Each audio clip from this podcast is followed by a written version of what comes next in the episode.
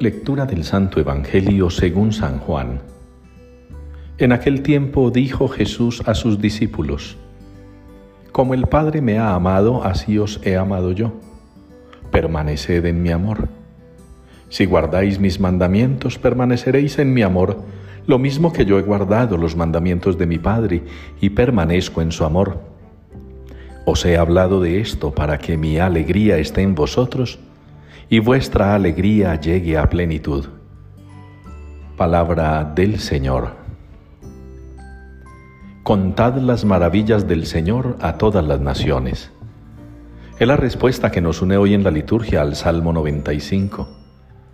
Contad las maravillas del Señor a todas las naciones.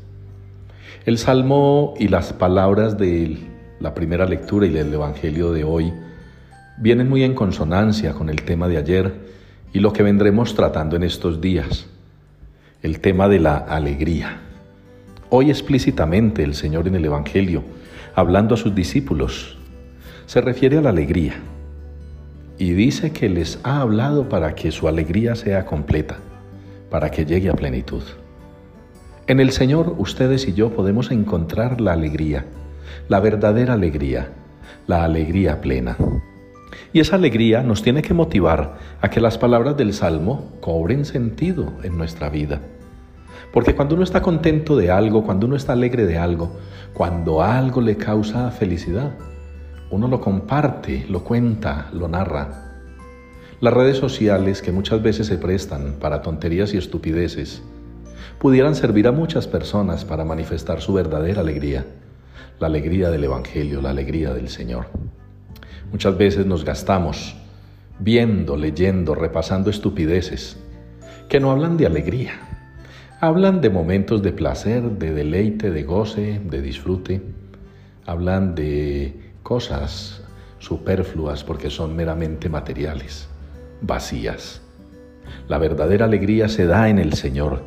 La verdadera alegría nos la da el Señor cuando hemos experimentado su presencia, su misericordia, su amor en nuestra vida. Cuando somos capaces, como los discípulos, durante estos días escuchamos todas sus vivencias en la lectura de los hechos de los apóstoles.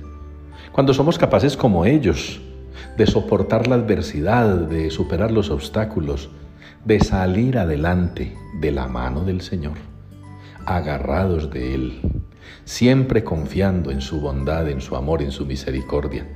Eso es lo que nos hace verdaderamente alegres. Eso es lo que nos produce la verdadera y plena alegría que el Señor quiere. Que confiemos en Él y que experimentemos como Él obra con poder a nuestro favor. Quiera pues el Señor que ustedes y yo, como lo dice el Salmo, contemos sus maravillas a todos, en todo tiempo y lugar para que esa alegría que llevamos dentro y que es el Señor se expanda, se multiplique, se riegue por todas partes.